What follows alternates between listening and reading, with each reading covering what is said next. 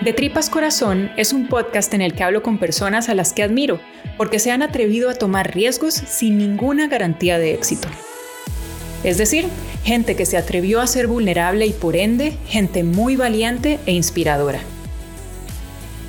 En este episodio hablo en inglés y por Skype con Holly Simpson. Ella hace algunos años renunció a un trabajo muy bien remunerado que le encantaba, para empezar su propio negocio y poner en él sus ahorros y su corazón. Su marca, Teddy Maximus, tiene un nicho de mercado muy reducido, porque Holly crea productos de lujo para perros.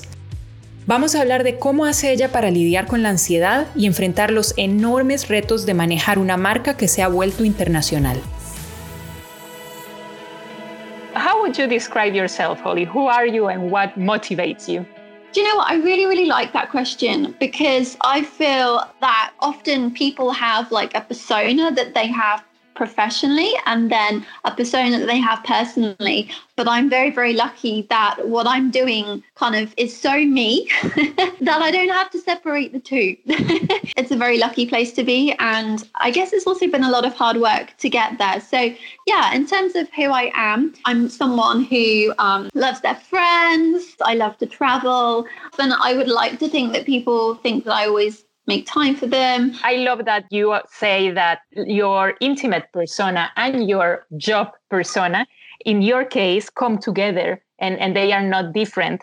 But would you say that fact itself puts you in a more vulnerable position? Because what if Teddy Maximus didn't work? Wouldn't that be too personal a blow? I think that's a really good question. And I think, you know, it kind of leads me to think about what is vulnerability in the context of business, in the context of leadership. And I think, you know, for me, in reality, vulnerability is a strength. You know, within the specific context of leadership and management, it really is a strength. And, you know, every leader, you know, in reality does have vulnerability. And the greatest leaders for me have that self-awareness to really recognize that fact. And by showing vulnerability, it is a sign of, you know, real courage and strength. Yeah, welcome to entrepreneurship. That is really what it's all about. You know, it's that combination of the uncertainty when you start out.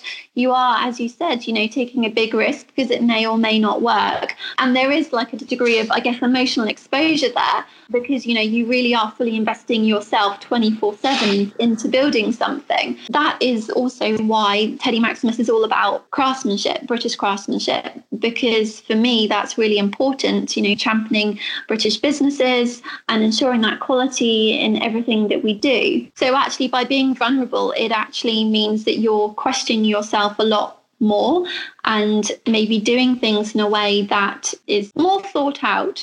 I think that's so interesting because when I first reached out and asked you to talk to me for this podcast, you said, I don't consider myself a vulnerable person. And this is an answer that I have gotten from some people that really are not living their experience as if they were in a vulnerable position whenever we think of it as being weak or as being hurt. And then this new concept of vulnerability where we say, yes, I mean, I'm vulnerable because I'm exposing myself to a completely new situation with no guarantees. But you know what? In order to do that, I have to be so brave that I end up using that as my strength. I think that it's, in a nutshell, the powerful concept that we are exploring here. Do you have any special ways for you in which you cope with the anxiety, or do you get anxious at all when you are doing something so personal, something that you care so much about as creating your own brand? In terms of anxiety, I would say that before I do anything, it's always kind of, you know, analyze as a pro or a con. You know, I think the more you think things through and you think of, well, actually, what's the worst that can happen? You're kind of like, well, actually, if that is the worst, then I can do X, Y, and Z to mitigate it. And then it's not really a problem anyway. For me, it's kind of taking a very initial emotional response to something and actually go, well, what's the rational response here? You know, how can I break it down so it's not a problem? The other part to that is, you know, realizing that you don't have to go it alone, actually, in business. One of the main things that I would say is don't be afraid to ask for help and celebrate your cheerleaders. Celebrate the small wins. It's not always the big wins that you should be celebrating. You know, make sure you're celebrating the small wins as well. That's so great because it's like a new take on thinking, because many times they will tell you not to overthink it. And obviously you get the point, but you offer us another angle to thinking, which is if that task seems so big, what you do is you analyze it calmly, you break it into parts, you make a plan for every possible scenario, and then actually thinking and thinking turns into a really, really great tool that actually makes you braver instead of freezing you in fear. Totally, yeah. You don't need to kind of tackle everything in one go. But then also, you should never ignore your gut. You know, there will always be, actually, do you know what? I could do X, Y, and Z, but something is just telling me I need to go for that thing or that option. You know, you should always listen to that little voice inside of you. Yeah, and it's funny that maybe it comes naturally for you, but I feel that for most of us, the concept of breaking tasks into smaller tasks that are manageable, it's funny that we have to remind ourselves constantly that this is an option and that this is the best option, because I think that for most of us, we just feel like we have to tackle everything at the same time. So I think that's such a valuable advice to follow. So I want to take you back to 2015. Tell me a little bit about what were you doing professionally and then what happened? So 2015 was the year that I created, developed and launched Teddy Maximus, which was obviously inspired by my Dash and Teddy. And apologies if you hear barking in the background to all the listeners tuning in. And I really wanted to create something that was all about fun, luxury, British style. So that has come ever such a long way. And it's a really, really exciting journey, because obviously not only do we work with UK makers, we also use British suppliers wherever possible. And we're always thinking and creating of new things that we can bring to people. And so obviously I was doing this alongside a full-time job. And I was a communications manager there. And I loved the role. I had a great manager, a great team, but obviously I was developing this real passion in my spare time, and I was lucky to be able to do that. So it got to the point where, you know, I was thinking, the business isn't going to grow any further unless I give it the love and the dedication that it needs. So obviously I had to make a decision on whether to go full time on Teddy Maximus and to leave my role there. Obviously, you know, it's always a difficult decision to make, but Teddy Maximus is my passion. All of that time that you were working there, it's enough time to develop a comfort, to settle, let's say. But then parallel to that, you began thinking about your own brand. Walk me through your feelings at that time. Were you afraid? Were you anxious? How did you manage? Because I feel that jump between the safety of having a job that gives you a paycheck and plus that you love, and then just letting it go and dedicate yourself to your own business, it has to be at least a little bit nerve-wracking. Sure. I think I would say that the roles that I was in within my corporate life meant that you were always on your toes. I've always kind of put myself in positions or roles perhaps where you are having to be on your toes and potentially you are put on the spot. But I would be lying if I didn't say that, you have to kind of embrace that fear of failure when you launch your own business, because as you said before, when you have a regular salary, you know, being part of a team, for example, when you go to launch a business, you probably won't have a big team there straight away. And I know how much I love Teddy Maximus. I have to wake up every morning and be like, this is really cool. You know, I'm really lucky that I've been able to create this situation. But there's a lot of kind of hard work that goes on behind the scenes to get to that point. In my career, the products that I create in communication are deeply personal, because there is no other person that could create them the way I would, right? And so for me, something that sometimes is difficult to handle is a kind of fear of what people will say. What if I fail at this? It's a thought that creeps in every now and then.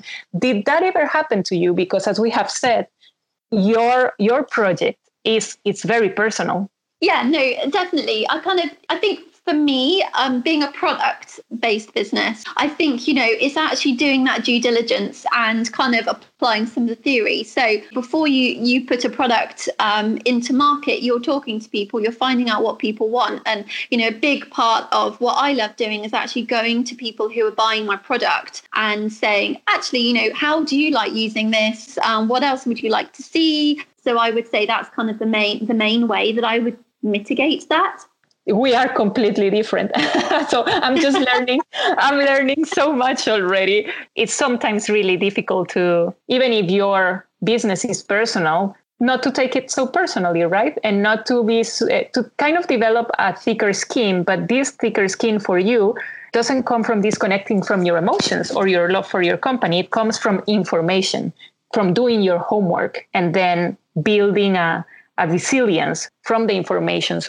So yeah, great. I shall start doing my own homework then. Oh, I love the way that you articulated that just now. It's, yes, you're totally right. And of course, you know, I'd be lying if you don't, you know, people don't get those kinds of feelings of doubt. But, you know, it's kind of, as you said, it's how you mitigate those.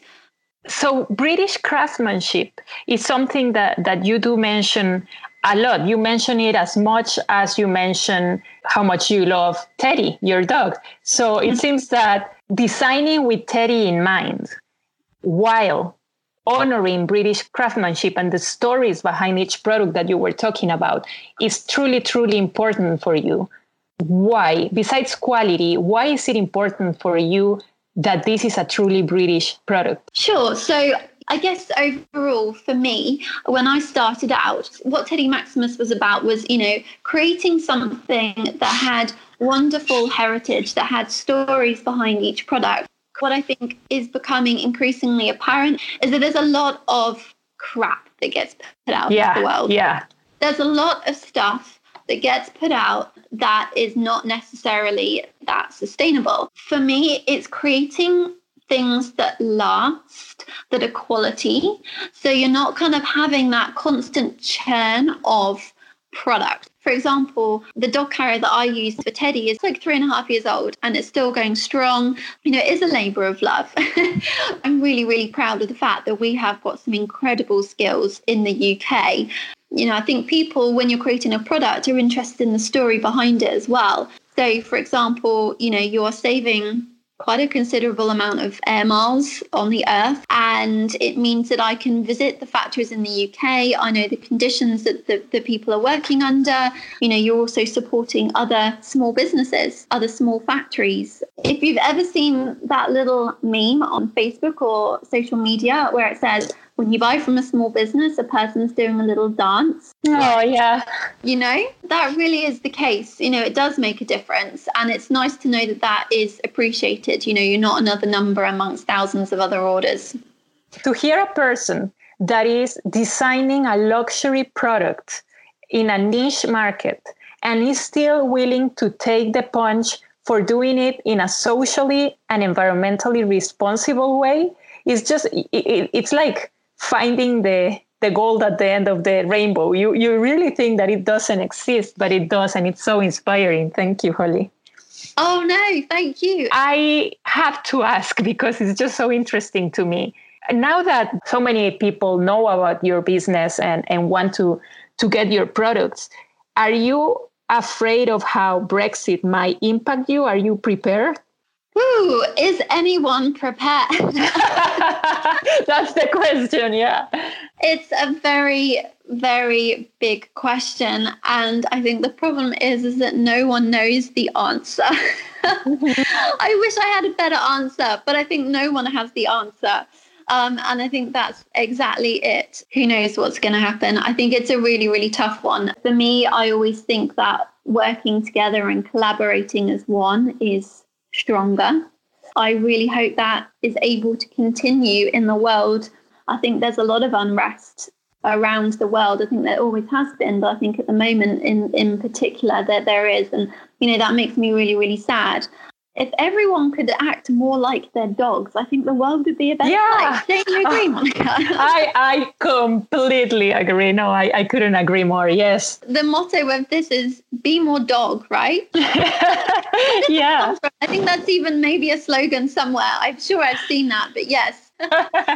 Yeah, it's just that it makes me think that one of the things that people that allow themselves to be vulnerable have to deal with is uncertainty, because as we said, you're stepping out of your comfort zone and you are just going after a dream with no guarantees. But in this particular case, the uncertainty not only has come from your own efforts or your own decisions, but you are in the middle of a historical event. And to not know where things are going to go, it has to add a little bit of stress. I think you have to kind of act, business as usual, and that's not going to change whatever happens. So yeah, business as usual for now. Just keep plowing on, keep going. Well, I have to say, if I'm ever in a sinking ship, I do wish that you're the captain. Thank you. I'm not very good at steering. So London is quite an expensive place to live. Do you ever miss the stability of a paycheck? Yeah, so that's a very good question. Now, you do need a certain amount of money coming in every week when you're starting up a business. And again, before I made the leap to go full time, I sat down and I worked out, what that was. And I was lucky that I was able to grow the business whilst having kind of that paycheck behind me. But, I'm in a place now where the business has grown, and the risk, I guess, is a calculated risk. But when you have a passion and you have a business, you put your heart and soul into it, and you just keep going and going and going and going. And actually, I would say it's that fear of failure, which is your real advantage. People who don't have a fear of failure might be a little bit blasé about things. I can't imagine anyone would say they didn't have a fear of failure. I think they'd be lying if they didn't. But that fear of failure is, you can use that to your advantage. I never see that as a negative. It's a positive. I love it. And so now it's 4 years later. Things are going great. What do you know by now? What have you learned about Holly that you didn't know before you started Teddy Maximus? Oh, that's a really lovely, lovely question. What didn't I know when I started out? I would say that, you discover how much energy that you have inside you that you didn't know you had. You just kind of find a way that if you just keep going, your passion, it fuels you inside. The other thing that I've discovered is, how much championing British craftsmanship means to me, seeking out, as you mentioned, those partnerships that helps reflect that. And then the other thing that I've discovered is that I also love talking to other people who are just starting out on their business journeys, because actually what you don't realize is that how much you've learned, and it's not actually until you take a step back and you've kind of reflected on that journey and how far you've come, that actually, you can really help inspire, I guess, the next generation of people. There's things that might take you 6 months to figure out, but someone could have told you it in about 30 seconds. Yeah. It's also about helping people and, equipping them, because the world is a tough place. So if you can make it easier for people, then all the better, right? I think it does make sense, because when you have such a passion like the one you have for what you're doing, at some point, that passion, it kind of overflows and you can't contain it. And what a better way to deal with that than to share it with other people. That's it. Yeah, definitely. Oh, Holly. Yeah. So the power of doing your homework and having clear values, and also not being afraid to lean into your support system and ask for help when needed. Those are the takeaways, the immediate takeaways that I get from this conversation. I really, really thank you for this time and best of luck. I'm sure you won't need it. Oh, thank you so much. And really absolutely honored to be invited, and thanks to everyone for listening in.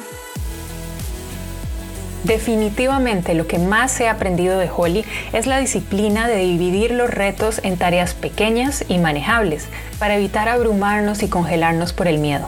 Y aunque Holly escucha su intuición, en realidad nunca da pasos a ciegas, siempre busca toda la información posible para tomar decisiones informadas y estar preparada para las dificultades que puedan presentarse. De verdad, muchísimas gracias por escuchar De Tripas Corazón. Me han estado llegando algunos mensajes y los leo con muchísima atención. Disfruto tanto saber que ustedes estén recibiendo bien este proyecto mío. Y pensé que quizás el último podcast, aunque todavía falta, podría ser divertido que sea yo contestando sus preguntas. Así que si tienen cualquier pregunta, me la hacen llegar y yo con mucho gusto las contesto en el último podcast. Mis datos de contacto están en la descripción del podcast. Gracias.